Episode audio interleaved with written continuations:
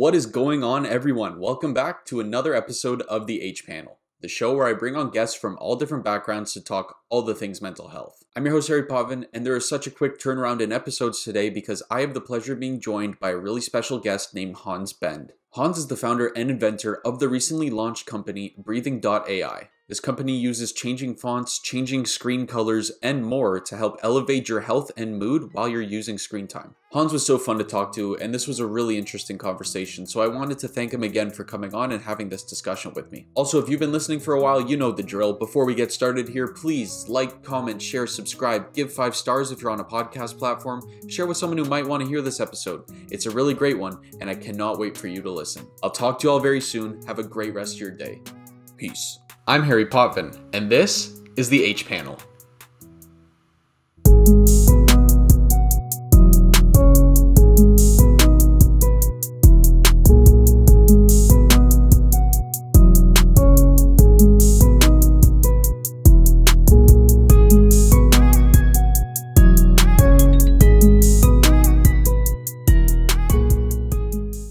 Hannes, thank you so much for joining me today, man.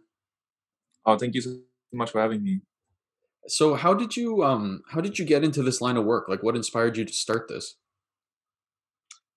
Um, I was really um, depressed and anxious for a long time. I working as an artist and as a researcher, and I wasn't really um, aware of that. That was my norm in a way. And then I just found a lot of happiness through mindfulness, meditation, yoga, and that got me really into you know sharing that as much as possible but knowing that a lot of people would not buy yoga mat and do it or have the time for meditation. So i always wanted to see how we can make that more accessible.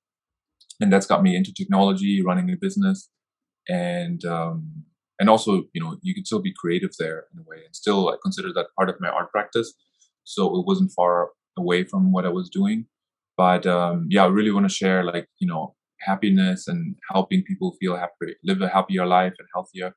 So that was um, that was a little bit limited with what I was doing before, including my own personal life. So now now I feel like much happier, and I, I just want to you know have other people feel feel similar about life.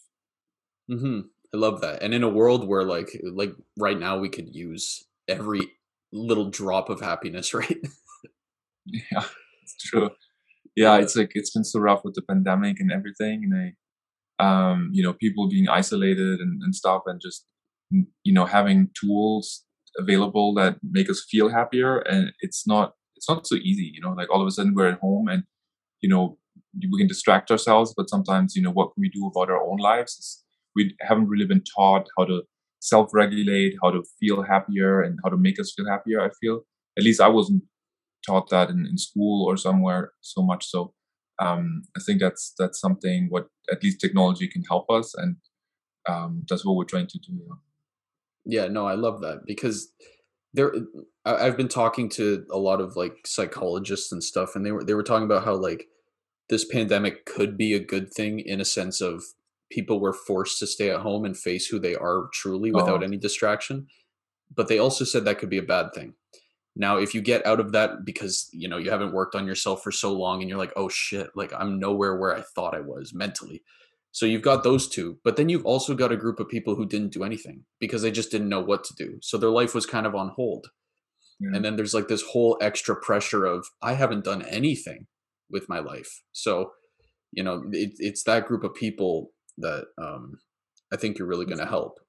I, I think it's important and what is a what did they say the, the dangers of it are? That mean people getting more into addictions or something or distractions that are not necessarily healthy, or what was the concerns of the psychologist at? Yeah, so the, um, being being or having to sit down with yourself hmm. can be great for a lot of us. I know it definitely helped me, but when I first got rid of all the distractions in my life personally, I remember being terrified because oh, you had done so little work on yourself that having to climb that mountain seemed impossible and without help like you know you can get therapy online but it costs money some people can't afford it like you have mm-hmm. no um, external sources for relieving stress, like the gym or Mm. the library or whatever. So it's literally just you in a room facing yourself.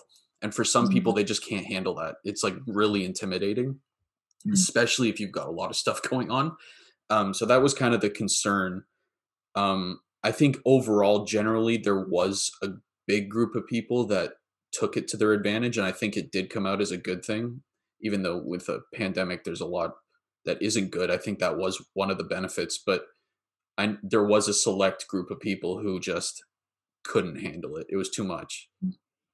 Yeah, and then I do think also even if if you start doing the work, it's so much you know regarding our just like posture, sometimes nervous system. You know what we can breathe deeper and all, all these different tools we can have. But um, I think you know like technology can really help us to automate, make that more easier and and funnier. Uh, you know, fun in a way, and that's and because it's just so much and and being self motivated and having the consistency it just takes a lot. And then you feel like almost like oh i'm guilty when i'm not doing it and i'm, and I'm guilty of you know not having the tools available not knowing what i should do. So i can totally emphasize a lot of people feeling that that's a lot. In addition to all the other stress people already have during the pandemic that are coming on top of you know that doing that kind of work. I was thinking the similar what you said um, in the beginning but realizing that it's it's survival mode during the pandemic first of all that's a lot of pressure for people. And then on top of that doing some self work it's just is like way too much to ask oftentimes so. Hmm Well, yeah, and you often hear like I've said it too, where it's like you have nothing but time now, but sometimes that time is like terrifying. yeah. Yeah because you don't know like what about your family your friends somebody has the virus or or you know somebody's got laid off and all kinds of things um yeah i feel like it's it was it was a lot uh, or it's been a lot so hmm um yeah I, totally hopefully you know not only us but a lot of other technologies or programs or apps will be out there to help people and make lives more easier and make mindfulness more accessible because it, it is it seems sometimes also very intimidating doing self work self care meditation for people so i know that myself. I, I only got into yoga because a friend was recommending it for years. She always said hannes why don't you try yoga? Why don't you try meditation? And because she knew i you know about my uh you know not being so happy. So then i i only tried it when after really bad breakup and you know where my ex left me blue yoga mat and i was like well i might just try yoga you know? I was like yoga was always that was 10 years ago or 11 years ago so um you know before that i was so hesitant and oftentimes it takes like be really down to to try something new that uh, was formerly intimidating or we judged on. And but i do think during the pandemic trying out meditation online or therapy online is a huge step because you can't even go you know and kind of like leave the room. It's just like you're like one-on-one with the therapist on a call or something and it's like it's, it's a lot. Yeah, no, it, like online therapy is good. Like we need it. Yeah, Like right now we need it. But God, I like the the Zoom gloom's a real thing, man. Like when you're when you're staring at a Um, screen for so long. Like I I was recently, I know this episode's going to come out later, but I was recently at like a conference for this organization called jack.org and it's Mhm. where like all like 250 young mental health advocates come together for a national conference. Mhm. But it was all online this year and it was 5 days. Mhm. And I remember at the end I just felt so exhausted. And I was like I haven't really done anything. I just sat in my chair for 5 days and looked at a screen, but it drains you, man. It drains you Mhm. mentally. It's a different kind of tired. yeah and i know like some people even i've met like some professors they have one um, met from hong kong he has this technique that you always have to look in the eyes and you know there's a lot of that too you know like holding eye contact and you know be more truthful and stuff like that but you never do that when you do a zoom call you know? I'm looking into this like i, I always get reminded of like the stanley kubrick um what's the space odyssey? Hal Mhm. 9000 i don't know if you've seen that you know where it's like this eye but like it's it's just the eye of the video the selfie camera we're looking into right? Instead of if i want to look you if you if i want to give you the impression that i'm looking you in the eyes i have to look in the camera for you to think i'm looking at you but if I want to look you in the eye on the screen, I'm looking like I'm looking somewhere else. So, um, so in the end, we're looking into the eyes of the machine, like you know, Space Odyssey or something in that sense.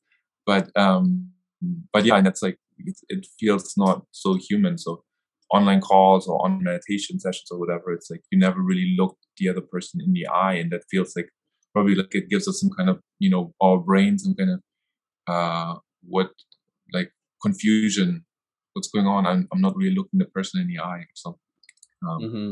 yeah that's probably one of the nicest things like being in presence with other people and being able to look them in the eye seeing each other smile at the same time with no time distortion that sometimes happens on calls or so yeah yeah no i i have a real problem with the uh staring at the camera thing because yeah. like I'm looking at you right now and it feels like we're having a face to face, but I'm not real. This is me looking at you and I can't see you. And it just, oh, yeah. It's so meant. My brain's like, what are you doing? Like, why are you yeah. looking away from him? But you're not. It's, mm. and then, and then you'll have like, the, the the person will be talking and all of a sudden you'll hear like a little like it from zoom the little bit while they're oh. talking oh. and you remember you're like oh wait this guy's not in front of me oh, yeah it's in a computer and then that messes with your brain too it's just there's so many different factors to zoom gloom and then once you're done with like days of zooming you're like ugh oh, can yeah. we just go back in person? Yeah it's like that and then because really the fatigue we're looking at setting up a study now on on um they call zoom fatigue or, so um and yeah we're trying to evaluate how we can test what helps maybe with that. Obviously you, you can't get really rid of the selfie camera being a little bit away from the screen right now at least i mean that's a hardware issue but how can you at least adapt the screen colors maybe or like we were doing with our company or adjust the, the brightness to somebody's heart rate or breathing patterns because we can mm-hmm. we use the webcam and machine learning to detect you know how somebody's breathing and maybe that would at least be something that is in sync so obviously we're offering that with our our uh, product in some capacity for for browser extension right now. But you know, when you're on a call that could maybe adjust everything a little bit, or you know, see what helps you to breathe deeper. It's um, could be, you know, um, could make it a little bit more human, humane because it adapts to our nervous system. And I feel the struggle we have a lot with Zoom fatigue or with a lot of emails, looking at the screen in general, is that it's it never takes our nervous system into consideration. You know, if mm-hmm. we use social media or something, they, they sometimes look at what gets us excited or what news and what photos, but they're not really looking at our nervous system, they're looking at our clicks. And so it looks very much on our visual cortex, on like how, how our brain processes it and then how we're clicking. So it's just like eye, the brain, you know, and, and finger and clicking, but it doesn't really take into consideration how our, you know, heart beats, how our breathing pattern is and i think oftentimes social media and others they look at really how how much we are getting stressed out how much we're getting more excited and in a way that is like short attention span you're grabbing our attention but how can we actually make technology that it's oh, we feel better mm-hmm. and that we feel calmer and that we don't have to spend more attention on it but do we actually feel while being on a zoom call or being on an app social media that we feel you know reduced stress reduced and calmer and that's um, that's I think would be at least it would be a huge step because uh, it is it is really disconnected from our nervous system, from our stress levels right now. But our family is not, our friends are not. When we're stressed, they tell us probably, or you know, there's there's some interaction with that. But if we're on the screen, most of the time, most of us are on the screen for 11, average of 10, 11 hours or more, even sometimes in the winter time. And you know the technology doesn't tell us when we're stressed and we don't notice when we're stressed so that's something our technology does and hopefully others are doing too because it is you know when we're like stressed all the time or we're getting really fatigued it's it's a problem it's better to take a break sometimes or to you know improve our posture taking a few deep breaths or something um, adding a smile or so so um, yeah yeah no it, yeah that's great because the the problem is the human body is so complex. So like with the technology we have right now, we are so advanced, but we're not mm-hmm. nearly advanced enough to reciprocate what a human human body can do. Yeah, I think that's the problem. Yeah, and it's like what you say with like a zoo with an- i was thinking about animals that they're just very adapting to the environment they go somewhere else when they don't like it and they, they give each other comfort and groups and right now technology doesn't really do that it doesn't adapt to us it doesn't so we're almost like you know less than the natural environment for animals because it's not we're not adapting to or only like our brain adapts our visual cortex a little bit but our whole body is you know you can sit like this the whole day and you won't notice because you don't also have a selfie camera oftentimes telling you that and then like at the end of the day this posture is really bad and sleep is bad and stuff but you know having like technology remind us adapt us better posture breathing a little bit deeper you know adding a smile taking a break just you know giving some time family time friends time is it would be a huge improvement because we're just we're like more than in a in a box right now we're very trapped and very limited in terms of our ability because yeah as you said we're such a complex complex beings mm-hmm. well yeah and that's yeah. the, that's the other thing right like you just mentioned look we are complex beings but you know at the end of the day i mean whether you believe it or not we're, we're animals so if you mm-hmm. were to put like I don't know, a chimpanzee in front of a screen for like 10 hours a day, how do you think it would mm-hmm. react? It would go insane. It'd start mm-hmm. bashing shit. It would break the computer. It would start screaming. Like at the end of the day, like we're more advanced than a chimpanzee, obviously, but mm-hmm. you know, like we're still gonna lose our minds. Yeah. And like embodiment is so important as I feel, you know, when you do when I will go to a zoo or when I will go out in nature in the park, like I'm walking, my body is engaged. When I'm talking with other people, they with friends, they see how I react, how I posture am I comfortable, am I uncomfortable? All of those things when we're on technology, it doesn't matter. It's just like for, for a lot of programs, it only matters. They sell data when we're getting excited, when we pay attention to something. They don't profit when we are more calm, when we're more at ease, when we spend less time on the screen. A lot of those things in, using in technology as software and hardware designed for us to keep us on the devices, but not in a way that is embodied, that is like presence, that has you know a deep breath in there, like joy. And so that's what what we're working on. And uh, I think hopefully that will be more of a thing in the future, like this kind of more embodied, more integrated, um, whole, wholesome technology. So people are more efficient when they're using technology, and then when they and they can do their task faster because they just like do it with more, you know, if we're more calm, if we're more relaxed, we usually do things faster actually. And when we're getting fatigue and stuff, it takes us much longer to do tasks. And then so people spend less time on the screen essentially when it's more embodied, and and then they have more time for each other and being in nature and enjoying life and all this attention on screen. Mm-hmm. Well, it's it's way more productive too when you feel rested and ready to go. Oh yeah. What helped? So, what helped you a lot during the pandemic to feel rested? Me, um, I mean, at the beginning of the pandemic, admittedly, I was terrible. Uh, I was on my screen. I remember. You want to talk about stress? I remember I looked at my screen time after like three months in the pandemic, and I think I was averaging nine hours on my phone, and I was like, I was like, what? Oh, yeah. it, I've gotten it down to like one or two because nine was atrocious and I was always like, I don't get why I feel like ter- I, I don't get I don't get why I feel so terrible. Uh, mm-hmm. And it was like, well, it's right there. Um, 9 mm-hmm. hours on your phone is terrible. Um, but then once I started getting into kind of a groove, I mean, this show kept me occupied forever.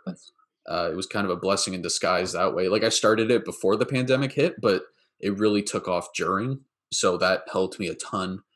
Um, I did a lot of. I, I went for a lot of walks that that was it. Just being in nature as a kid, that was like my my escape. Be, as a mm-hmm. kid in the forest, I would always go if I was stressed. If okay. you know I needed a break from reality, I'd go in there. So walks in the forest helped. Um, I did a lot of yoga. I started meditation. I'm still not great at it, but I did it. Um, and then once things started opening up a little more, I started going to uh, Muay Thai classes, like exercise because I was not exercising during the pandemic. Admittedly, it was terrible.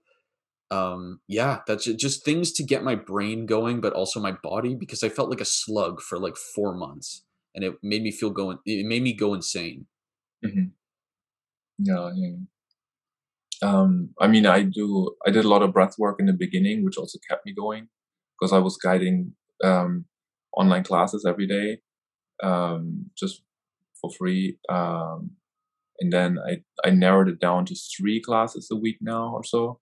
But that was that's been really a lot of a workout for me in a way because I think um, breath work is a workout for the inner, and then I got to engage a little bit with people online, even though they were mostly listening or so. But um, there there's a lot of benefits on, on breath work, so I, I was able to benefit from that. But definitely took less steps because here in New, New York area, people take you know ten thousands of steps just going to subway, going to work and stuff, and I didn't have that trip to the office anymore. So I I sometimes look it was like ninety steps a day you know, instead of yeah two two twenty thousand ninety or something. Still, definitely not so active. Now in the springtime, hopefully I'll you know I'll take more walks and stuff. It was a it was a really intense winter here too. So. Well, yeah, I was just gonna say, like, you guys in New York get it. Like in Canada, the winter, like in the summer and the spring, it's easier to get those steps in. But this year, my steps were so bad. I think I was averaging a thousand. Like oh, that's day. good. In in my case, it would be good.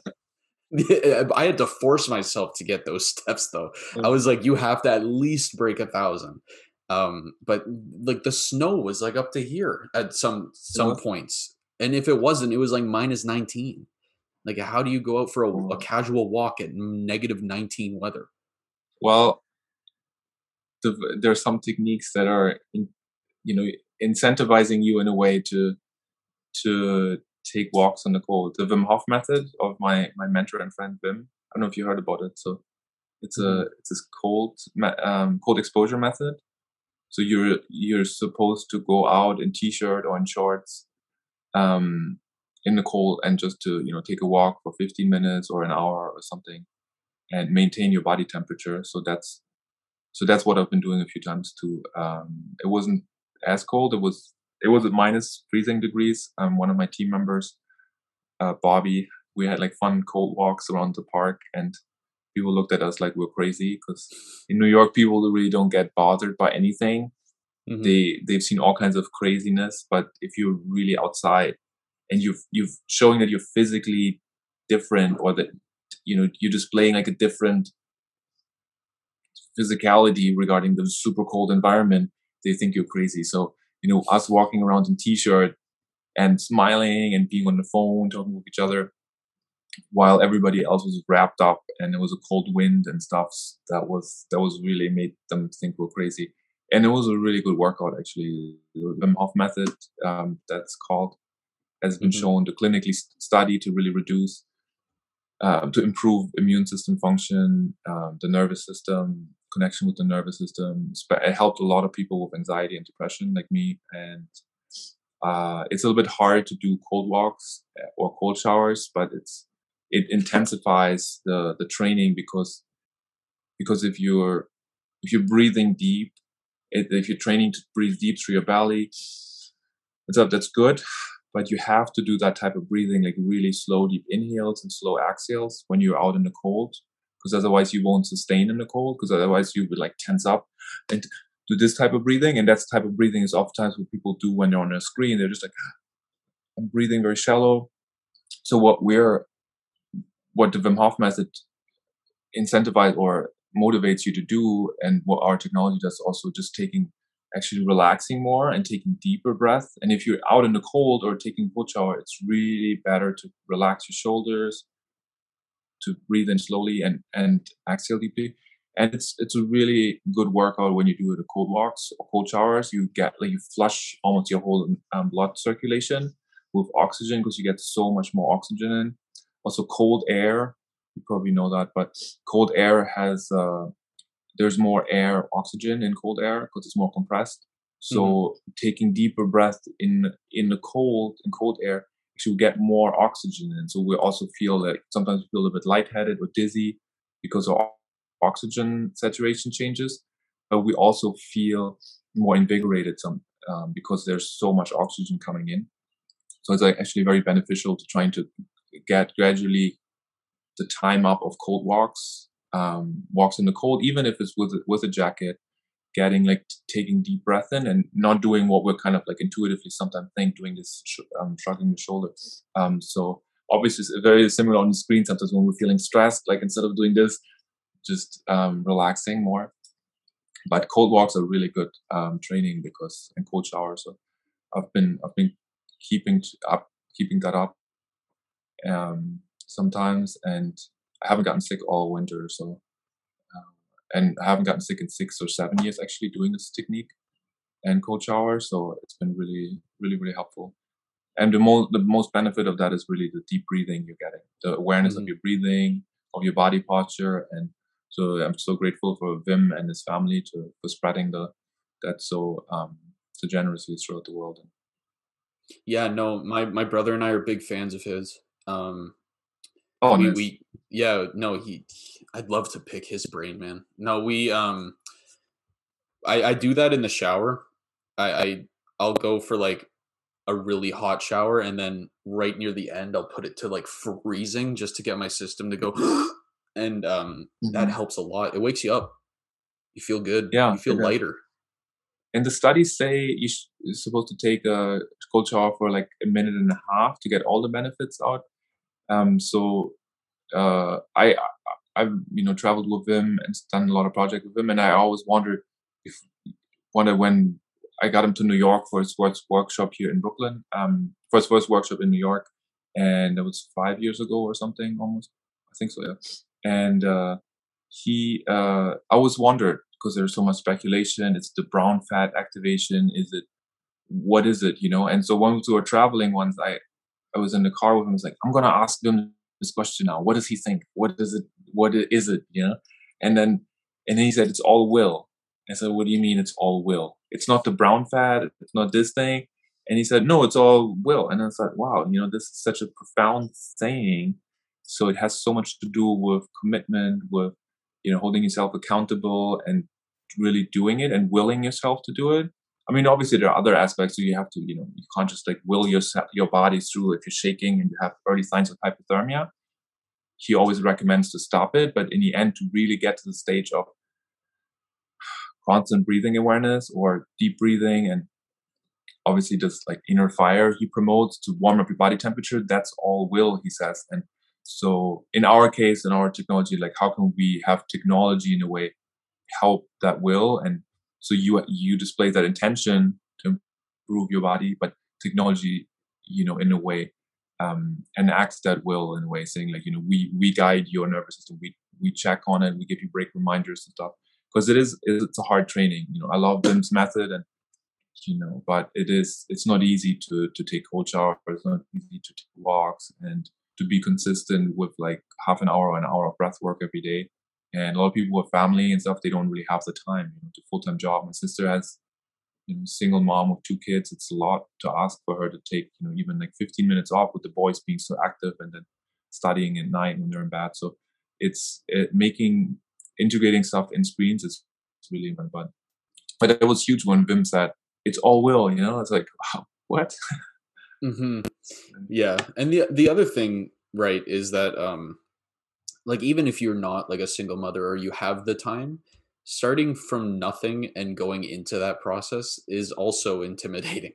Uh, so yeah. little baby steps along the way would help a lot just like you're climbing up the ladder as opposed to jumping right to the top of it. It's a little more doable. Oh yeah. Yeah it is.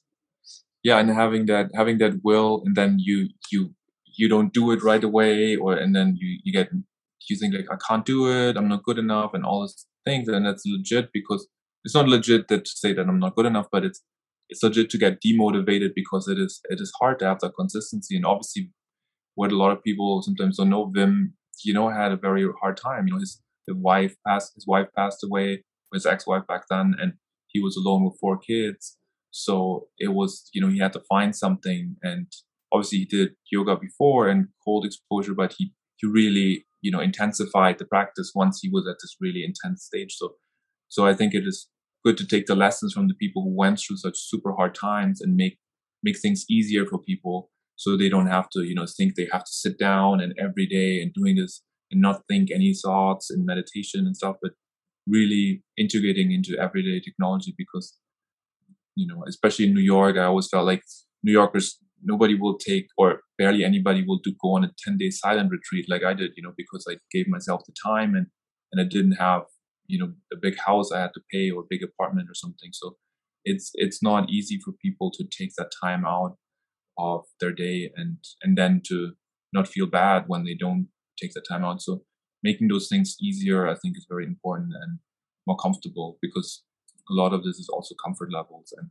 and rightfully so because we're you know want to enjoy life and we don't want to feel like it's it's a drag you know what we're doing mm-hmm. so, so yeah. yeah you don't want you don't want what you're doing to feel like a chore exactly yeah so it, yeah. that 10 day silent retreat a little bit of a tangent is that uh vipassana yeah i did i did a mm-hmm. few of mm-hmm. those i did this actually very you know i'm already i'm norwegian german but like being German in a way, I feel like Ashtanga yoga, which is very rigorous, was like was like the thing I did right away, and then I did Vipassana, which was very like sit down, not you know, mm-hmm. ten hours a day, meditate in this in the retreats, and then and then you're supposed to you know keep up practice of at least two hours a day, one in the morning and one at night. I did that, and even did more, and so you know very strict and rigorous, and I had to break that being rigorous because that was also not good for me. So I also think Vipassana is great for many, and it was good for me in many ways. But it's also it could be too intense because then you just like you have this very you know rigorous meditation practice, which I think there's some some you know some voices in the community that express you know too much meditation is not good too, and and I think there there's some legitimacy to that. Mm-hmm. Yeah, you got you got to find your balance, and everyone's exactly. different. It's like that that method will work for a lot of people, but it won't work for everybody. And that's the same for literally everything in life. You you got to take everything with a grain of salt and a lot of trial and error.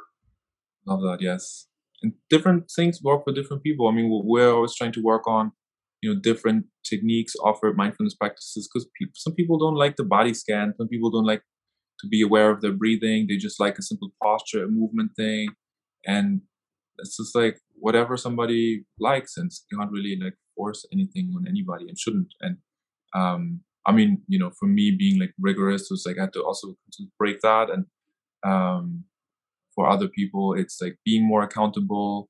And then you know there's there's other th- traits that come along with that being more accountable in terms of meditation being more accountable in life. For some people it's taking a step back and easing things a bit more. There's so many different routes and so many every every situation is different beautifully off balance. It's all balanced. Mm-hmm. yeah i agree. So you what is like wait like uh, is like another quote Wim oftentimes says like easy does it even though it's very funny because he always pushes himself to do yeah. these things. But i like the quote easy does it and like balance balances everything is also nice yeah easy does it with his training and what he does it's like what? Wait that's easy? Yeah like, okay. What the what the hell am i doing? Yeah. So you so your your company breathing ai what what got you started with that? Like where when did that come off the ground? Yeah that was um kind of directly coming out of neuroscience research and art science project. So i was um we had uh so we had we did neuroscience research on visual stimuli how people are how brain frequencies are changing with looking at 10,000 of different images and then we're also doing studies um, using fMRI, looking at the blood flow and and also EEG on the, comparing different meditation techniques. So that was that was our research, and that then led to um, a tech arts project where you could see see how your heart rate is changing, how your breathing patterns are changing in VR and AR. Also one with Wim, where you see Wim floating and you see like your own you know living room. You see Wim floating there in through augmented reality glasses and then mm-hmm. you would see your own breathing patterns or your own heart rate. And you would basically go through guided breathing techniques guided meditation techniques. But even though we won awards you know at, for the it was years of research at stanford and stuff it was never really i was never really comfortable putting a screen in front of people's face in vr and ar because it's just, i don't know some people some kids especially felt better with the breathing exercises when it was what sea level rise when project was called Seeing Breath. And when they had anxiety, the parents said, "Oh, the kids go to me to yoga classes." In, in one instance, or one kid didn't know about ocean sea level rise, but they really liked like being immersed in this fun environments and then to breathe deeper. And um, they did it again and again, and the adults too. But um, I, I just didn't like that, you know, just like going somewhere and sell, trying to sell them basically hardware and a, and a program that, you know, just like it's literally like this closed, you know. So there's not a lot of studies we did on how it affects vision, how it affects, in a way, a lot of things regarding the, the brightness of this, the device. So I'm not a big fan of VR, but for training programs, it could be good. But I, I, I wanted to make things more accessible and scalable and easier. So we we started at MIT. I think in 2018 we started to use the the camera to detect heart rate, and then we set up one program where you where in diff- you see different visuals, you see different audio, and then you would see what one which one environment is the most calming for you for your heart rate. And those actually I remember the one one of the judges came by and tested it and he had the dungeon or the basement was the cal- most calming environment for him. I was thinking, why? Why? That was so scary because we really chose it intentionally because it was so claustrophobic to make a point of like this is for everybody the most stressful ones, and and then he said, oh, that makes sense. And we said, why? He said because oh, I used to be an underground DJ, like you know, and so he was very comfortable with being in the darkness because that made him feel like at night, you know, he was going for hours and so.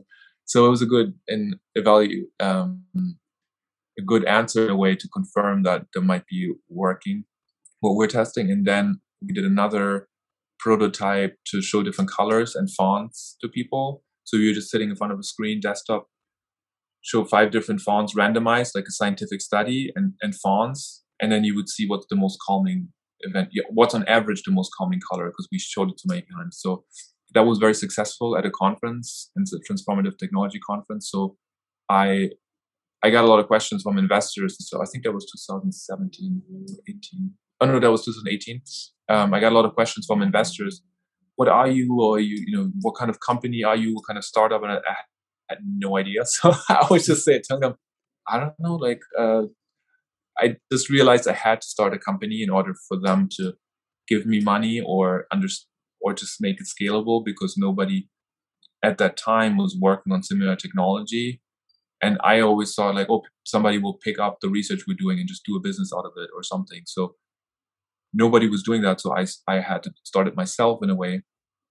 And then I got my patent granted for this type of technology. Where I was also surprised that nobody had a patent on this technology, but um, I'm glad we got it because you know we're happy to license it out for companies that are invested in well-being. And then so yeah, it's been like well that was December 2018 when I started the company and very much inspired by that research, but obviously driven by my personal story on healing from depression and anxiety and knowing that a variety of tools helped me and I had to go a very intense path to do it, but I want people to feel better more easily and more make it really accessible with a click that you know you can test out different techniques that you can while you're on your screen it could be more comfortable and that's really what motivated me to make it as accessible for people and yeah, now we're really dedicated team. So grateful for them. Um, and especially the last year, we've worked so hard to launch our product. And um, it's been so I kind of like the first year, 2019, was a bit slow when I started the business because, and then 2020, I tried to use because I started to because there was there was not a lot of traction for this technology. A lot of a lot of people were looking into you know how to detect stress level. Using the webcam was very uncomfortable for people it was intimidating. It was intimidating to have your stress level monitored. People were always arguing, well, who needs this really? They can just take a walk in the office, go you know, grab coffee. So it was really during the pandemic when this whole industry got speed up five years and people were comfortable all of a sudden with webcams. I mean, we're talking about the, you know, it's a, there's a discomfort with it after a while, but in general, people use it more. So, um, and people are more on their screens so there's obvious and remote work will probably not go away at least for a lot lot of people so so there there needs to be a solution for remote screen work and i think we're we're that we can be that one of those solutions. And um, so really the last year the, the first half of the year i, I used um, breathing ai's technology for a covid-19 project called vital sign ai where we had about almost 200 volunteers but it was really hard to maintain that because clinical data and clinical institutional partnerships stuff are really hard to come by and i didn't want to run like a medical company in a way or many. So I, I switched back to digital health like breathing ai um, later last year 2020 and and so since then we've been developing our product and um, and improving it and uh, yeah and so so that that got me back. I, so it's so it's been I could have been a little bit faster in terms of last year when I wouldn't have done the COVID nineteen project, but I wanted to see how we can use our technology for, you know, to detect stress level, to detect shallower breathing patterns, early symptoms of COVID nineteen eventually. But I, I scaled back from that because it's just like so cost intense and it really wasn't my expertise. So now we're we're breathing AI, a digital health startup that really offers people the most easily accessible mindfulness reminders, break reminders, and helps them feel better on the screen. And I'm all for that, and it's very it's, it's gratifying to to work on something like that and and and to grow it and um, grow it, you know, with good partnerships of companies that are value aligned and not compromising on on the values, you know, because it's it's in it's in very intimate what we're detecting. We're detecting people's breathing patterns, heart rate, and so we want to make sure that those data stay on their devices and stay locally. And if they share that with us, that we use that to improve our algorithms and that we don't sell that secretly like um, other personal data has often been, done in technology and in business. So we're aware of that and you know the trust of the users and the well-being of the users is at the core of what we're building and that's also very you know fun and feels very responsible to do that so so in a way it's my personal story but in the end it's it's um it's uh it's a lot of research, a lot of neuroscience, a lot of patent invention going in there, and a lot of dedicated teamwork. So I, I wouldn't, you know, it wouldn't be where it is without my team, and uh, that's remotely. Is still a lot of teamwork, and I'm grateful for that because it also kept me somewhat sane, you know, to do to build this together. So it's been been quite a journey for for a little bit over two years. Um, but yeah, that's got me that got me started.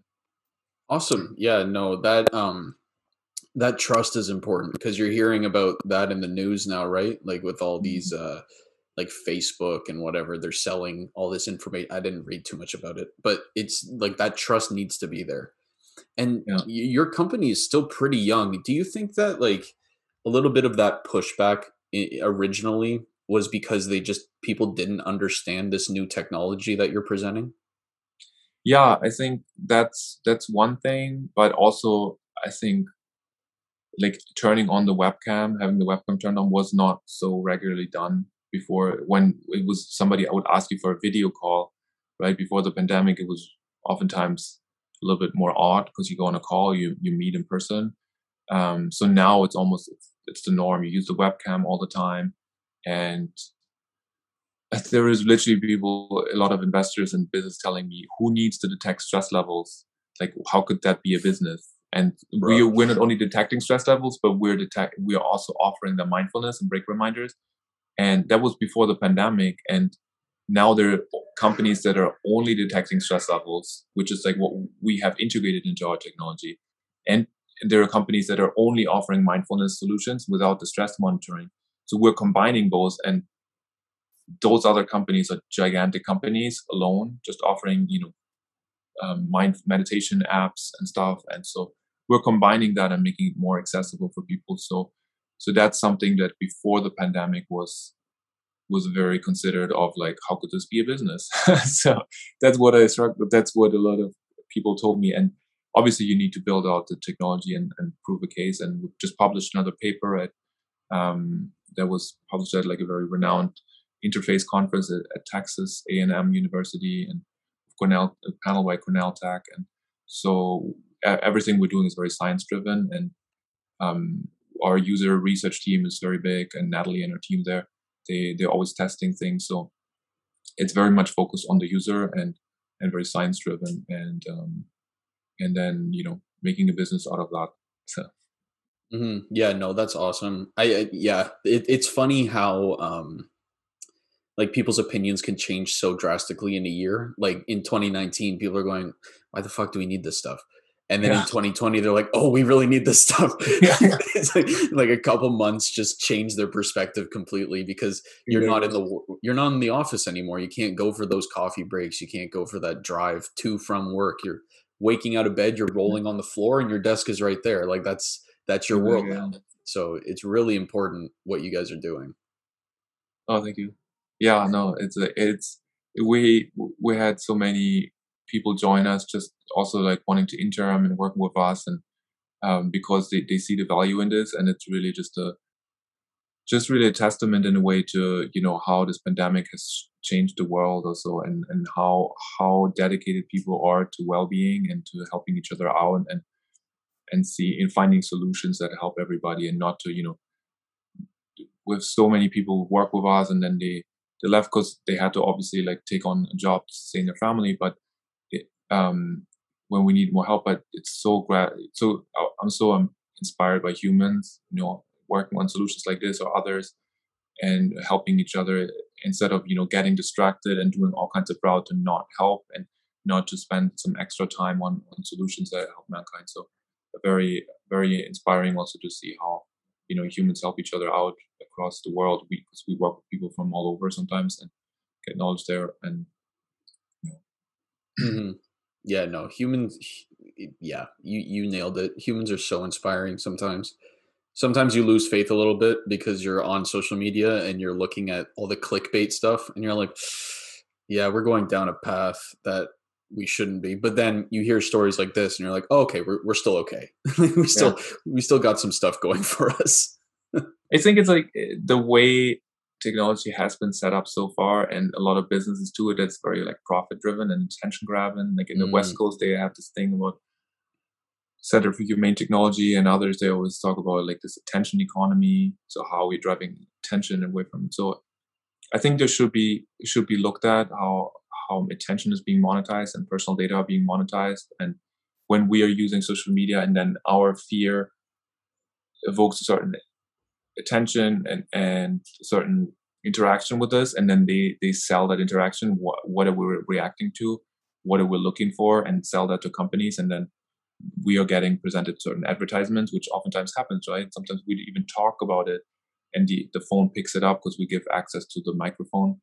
Uh, I think in case of like the biggest social media company, I think that is the case. So then you get next time you get presented those advertisements. So I, I like the proposals where we get we're supposed to get some of that money or, or we have to consent to sell those data because that kind of clickbait, as you mentioned, is ben- is there somebody's benefiting of that. That's why that is happening. So hopefully in the future there's going to be you know a business set up like things are be set up in a way that our well-being is also considered and you know there's like a there's a profit we're making if we're feeling better when the company's making. So what we how we're setting it up is like a win-win-win for everybody and not like a you know oh we're we're kind of like you're kind of winning but you also be a bit more fearful and then yeah we're actually selling your bio data your personal data out. That's what a lot of social media companies are doing, and then admitting that in Congress or uh, later on. And there's not a lot of laws about it. So I think um, things could be set up a little bit differently, favorably for the users, and um, then favorably for for companies that are supporting the users' well-being and not secretly monetizing off their data. And that's it's I mean it's gigantic amount of money that's being made with uh, personal data being sold without really without consent or without knowledge. You know, you click these like terms and conditions oftentimes, and we don't really know what's in there. We just know that our friends are using this platform, so we're to click it and we're to use it. But then we don't know that we give access to you know all of our history of of our emails or sometimes like that, right? If it's like a program that detects all of our grammar that corrects grammar and maybe we give access to all of our emails in the past and then they, they can sell our interests to companies. So all of those things are very very elusive right now and not very defined and not we as users don't know about it and i think there should be should things should be done about it. Um, people should be informed more and um, steps been taken that people's right you know people's personal data are protected and and it's not that it stops businesses just like, like different forms of businesses will benefit from that then more or the big businesses have to reshape themselves and right now big tech companies are oftentimes, you know, they're they're profiting of they're maximizing their profit. So the maximizing profit is clickbait, and it's like fear, fear, fear, and and then that's also part of human condition to like focus on the negative because then you protect yourself, like being aware of the negative thing. As you probably know, well, you know, with with animals, like they uh, like they like a negative thing they have to be on alert mode because you know they have to protect their family and their environment. So similar i think with social media and stuff but um and yeah but I, I do think like if we feel better if we feel calmer we're regulating more then we're more aware of those things that are trying to manipulate our nervous system. And that's what that's when we're at our best and other um you know and um, can help each other out and and help ourselves more so. Hmm What's crazy to me is that they, they admit to this stuff, and we ju- we're just kind of like, okay, yeah because it's, like, it's so much part of our lives right? I mean Yeah. how do you want to live a life without social media for a lot of companies small businesses like ours? We have to use it just to promotion and stuff so reach people. And remotely yeah. even even for my like for my show and my platform, like I, I tell people all the time, if I didn't have to, you know, promote this stuff, I wouldn't be on there. But like, how Mhm. there's no other way. like Yeah. that, that's what the world is now. It is, yeah. And uh, I do think there should be there should be some regulation for those big tech companies of how they're dealing with the personal data. So it gives it opportunities for other tech companies who are actually really invested in the community to thrive more because it's just they have so much money. It's just I mean the amount of money they have and the amount of things they can do because they have they Mhm. control all this like attention and network is is really um yeah you can't even it's all it's hard to fathom the amount of, of access they have in a way to personal data and to collective data i think so Yeah. they can swing they can swing elections easily like they did right in Mhm. 2016 in a way by giving access to data and or helping swing elections in that sense so um yeah Yeah. The the power they hold is terrifying.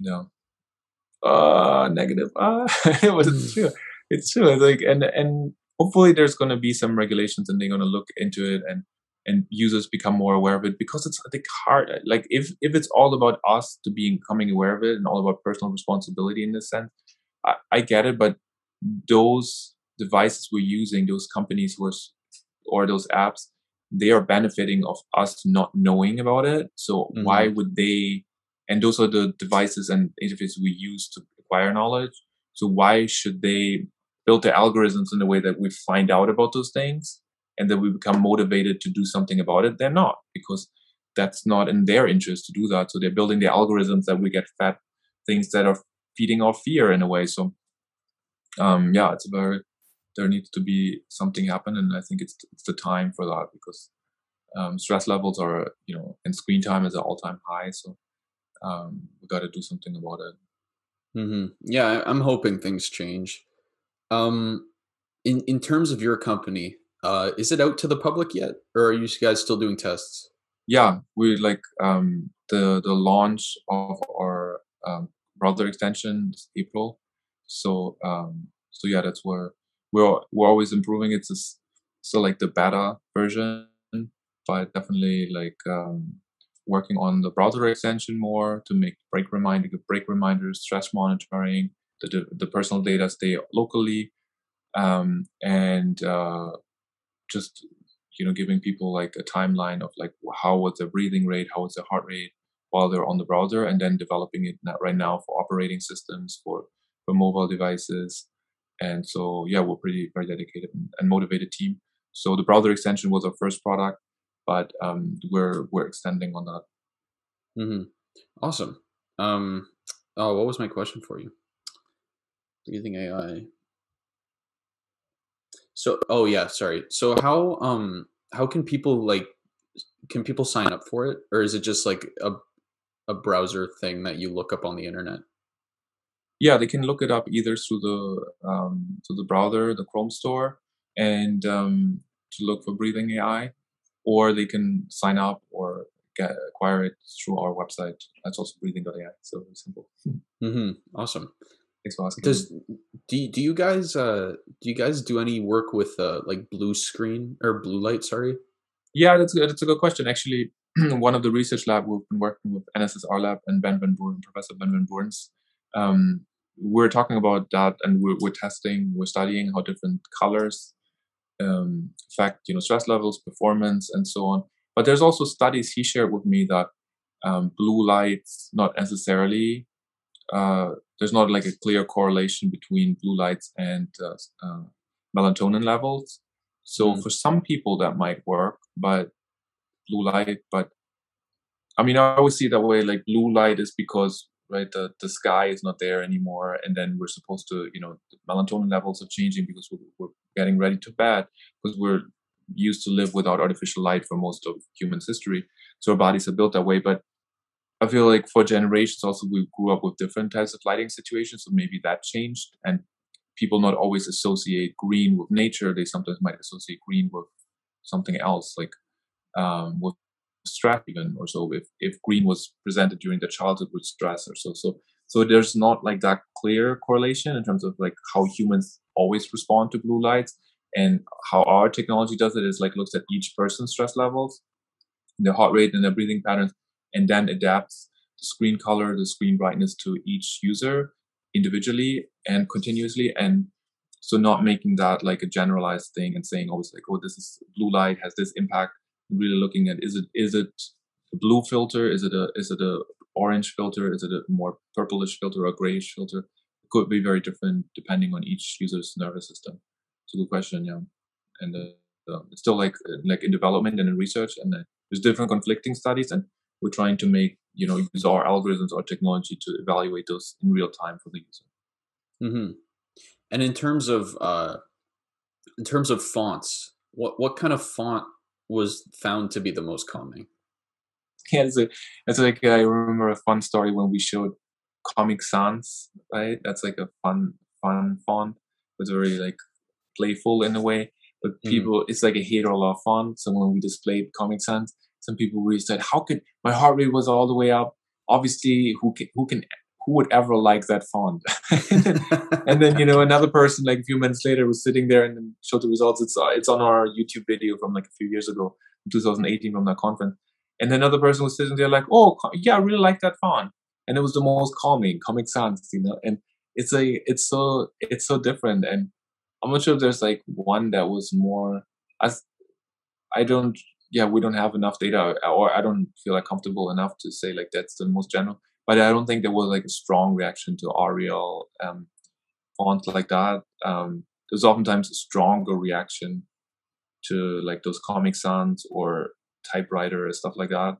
People liked it or not liked it, but maybe those those are most most calming because they're like on average like Arial and um, Garamond and so. But we're it's still it's very individually a very huge difference sometimes. And it's it's fun to watch that anyway because it's like, what somebody really likes this type of font, but it's personal preferences and perfect design styles, and so so it's all it's all good. Yeah.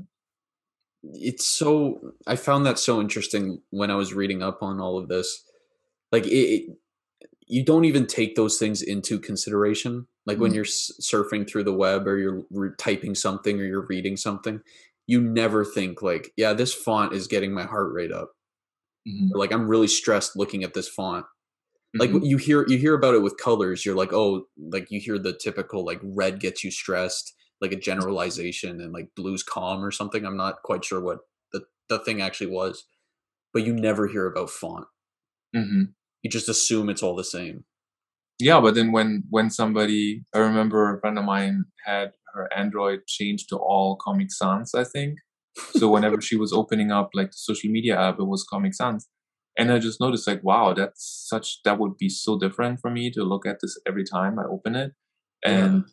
I mean, I have iOS, but uh, no promotion there. I love all of those devices. Um, but uh, I can't. I don't think I can change it that like my whole operating system has one font, or I have to look at it maybe in the latest version. I can, but for Android users, sometimes that's easier to change it, and then it's more then you get it right, you know, in your face in a way. It's like, wow, really that changing the font style for everything on my on my screen, uh, on my phone will really like impact me, impact my stress levels. Yeah. Mm-hmm. Yeah. So when when you guys when breathing AI, so when take me through when someone signs up for it. Like, what are the first steps that someone goes through in your program?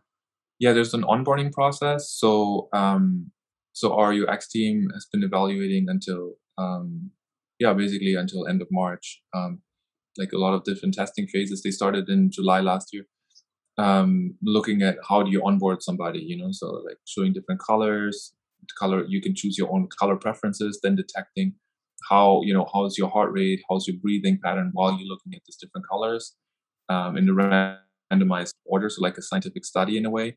And then also choosing different break reminders. So what are the do you want a movement? Do you do you want to like also address eye eye strain? Do you want to address fatigue so like different categories. And so you you kind of create your own profile and your own profile profile is being created in, in sync with our technology. And uh, and then you basically it runs in the background and you can set automatic break reminders or manually break reminders. So you have you either get like um, reminded when you're getting more stressed or it comes up every 20 minutes or every hour if you like you know so and then you can click it away and um, you can give access to the webcam to have your stress level detected or you can like turn that off feature off. So and obviously we won't collect personal data.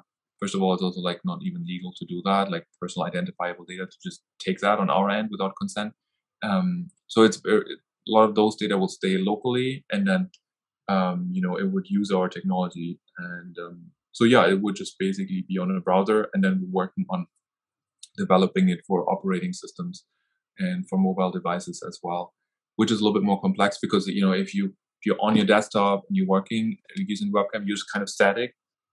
So you're not changing your posture so that we don't need that many uh, there's not so much noise in that sense in technology. So if you would move your phone there's a lot more noise you know like the lighting conditions are changing movement and stuff. So so it's a little bit more complex to develop it for mobile devices and it's easier to do this onboarding and and this kind of continuous monthly monitoring on um, on more static devices like desktops and computers mm-hmm. yeah man that's so interesting and i like i get um I get why people would be a little off put by it. Like, ima- like I can just imagine because when I'm told like, "Hey, you're slouching," I'm like, "Hey, fuck you!" Like, what, what are you talking to me like that for? But I also I feel like your program is very beneficial, especially right now because the thing about the like the fact that we are all online right now. Yes, when the pandemic gets lifted and when we're out of quarantine, that'll change. But I don't think it'll change that much because mm-hmm. I think companies are starting to realize the efficiency of online work, like mm-hmm.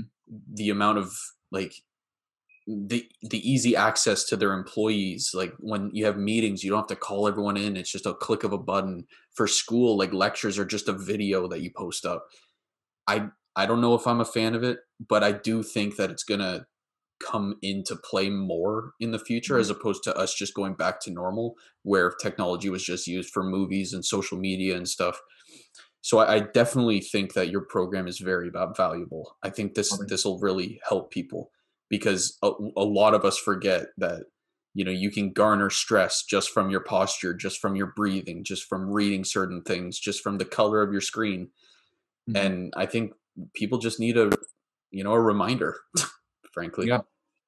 And I mean, I, I I'm glad that like it, that this breathing awareness is there either through technology or sometimes it's like just like oh my god I'm getting I notice I'm getting tense, but it's also like I don't know that sometimes on the screen because as we said earlier, it's like very disconnected from our nervous system. So I might stay on there for a while and be like, I haven't really taken a deep breath, or and just eh, something as simple as you know when you do breathing techniques So simple diaphragmatic belly breathing improves like our blood oxygenation so much it's crazy. And because we have 500 million alveoli in our lungs so it's like there's like little spheres. And mm-hmm. so it's like if we're breathing very shallow we we don't really nurture them. And so taking a deep breath in would really just and letting go axial improves getting so much oxygen to all of those. And it's it's oftentimes invisible because we don't see it right away. We don't see our inner organs, we don't see our lungs, we don't see our heart. So that's why we probably don't take care of it that much because we're such a visual culture. But just a simple letting go axial improves our, the oxygen amount we're getting twice. So there's a study on UCLA. So just something like this will improve our blood flow right away twice. So oftentimes people feel like I feel sometimes a little bit dizzy and lightheaded when I'm mm-hmm. just taking a like a sigh, but a sigh without a sigh we would die literally during the day. So just that reminder of like, hey, taking a little bit of a sigh, it relaxes our shoulders, and improves our blood flow. It's so simple. Um, yet it's not always there as a reminder because culture is not set up and technology is not set up to remind us and to train us that way. So that's what we're trying to. That's what we're building to that training and that that guidance for people to to remind them to help them to breathe better and to feel better mm-hmm. and perform better. Yeah, I feel I feel like sighing also in all, our culture is considered like rude because you're always like, they're like, "What's your problem?" Oh. You know, as opposed to like, yeah. "Hey, I'm just feeding oh, my alveoli." Why is that though? Yeah, why is that though? Like you let go of stress.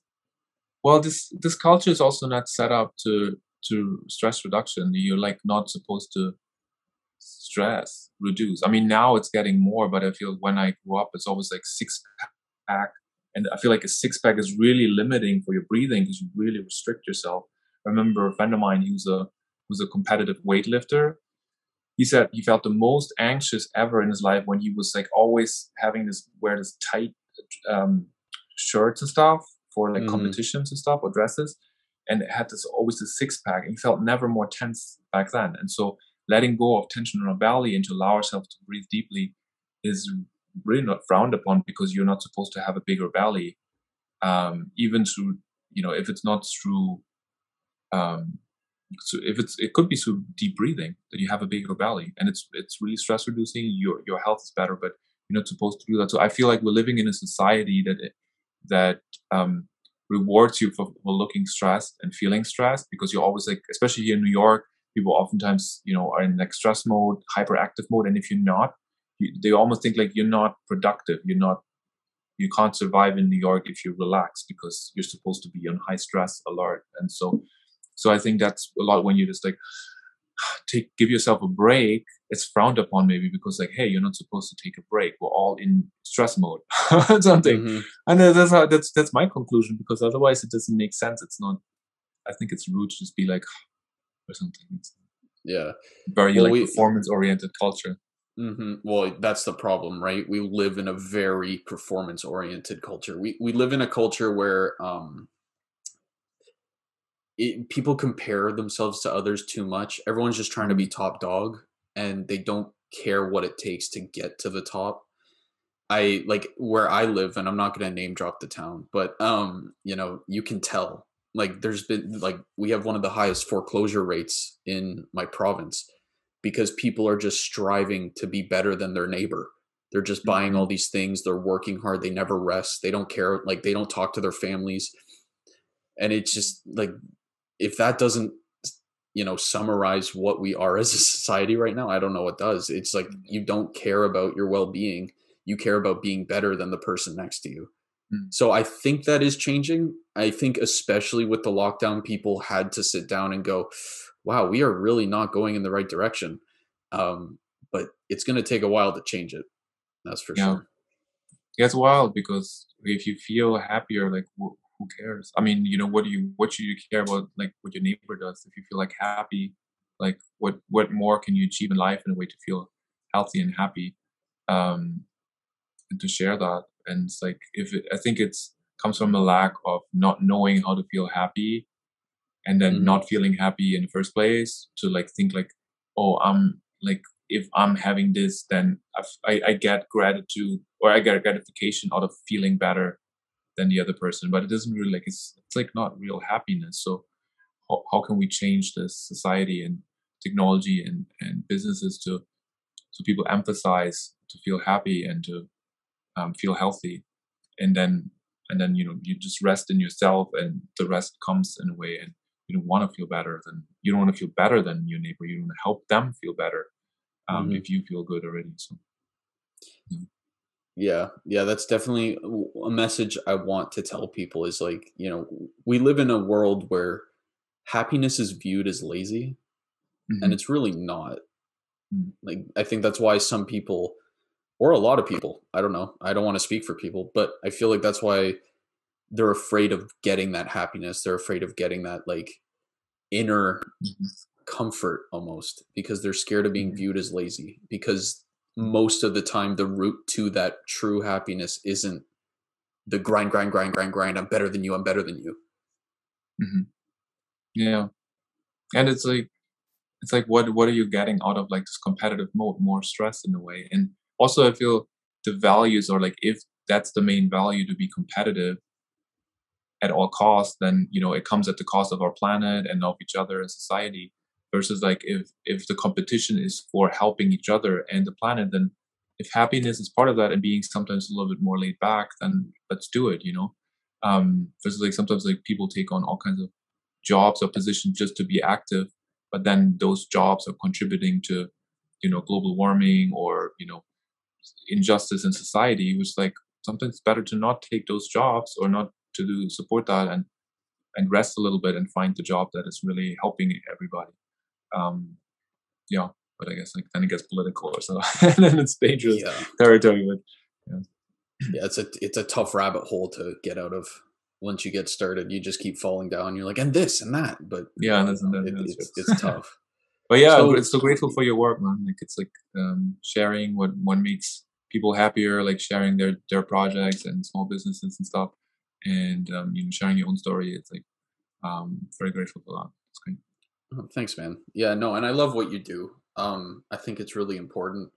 Where where can where can my i know we already mentioned that the website's breathing.ai but where can my viewers mm-hmm. find you if they have any questions or anything like that yeah i'm like i'm also like on um on social media there stuff so if there are any questions and then i have a meetup group where um usually have like three at least one to three like meetups too, and um, sharing like different techniques that help, and you can explore that. And um, yeah, so I'm like happy to, to chat there and stuff. And yeah, thanks Perfect, man. Yeah, of course. Um, mm-hmm. I'll I'll put all those links down below. Hannes, thank you so much for joining me today, man. This was this thank was a lot of fun. I I appreciate it. Nice. I love the background too, and like your your family photos and. Thank you. Really yeah. Nice. I got all this what? stuff from Kijiji. Uh, or no, not Kijiji. I got it from Amazon on uh, Christmas. Tried oh, to wow. deck it all out. Yeah. So feel pretty nice. good. and that's your family in the front? Yeah, my brother and sister. Yeah. Oh, cool. Nice. They're still in uh, in your area, or are they? Uh, well, they're they're off in uni right now, like university. Uh, yeah, I just finished, so they'll they'll be coming soon. They'll be they'll be here soon. My family's all in Europe, so um, far away. Mm. But uh, yeah, family is precious. Yeah, man. Yeah, and yeah, that that's an important rule that we learned this year too. Oh. Fam- family's important. I think we forget that sometimes because we're so bod- annoyed by them. Yeah. you forget that you'll you'll miss them getting on your nerves every now and then. Oh, yeah, sure. well, anyway, uh, to all my viewers, I will see you guys next time. Hey guys, thanks for watching another episode of my show. If you want more episodes of the H panel, the button's gonna be right here. If you want to subscribe for more videos from myself, it'll be right down below. Please like, comment, share, give five stars. Let's keep this conversation going, guys, all right? I'll see you next time. Thank you for your support.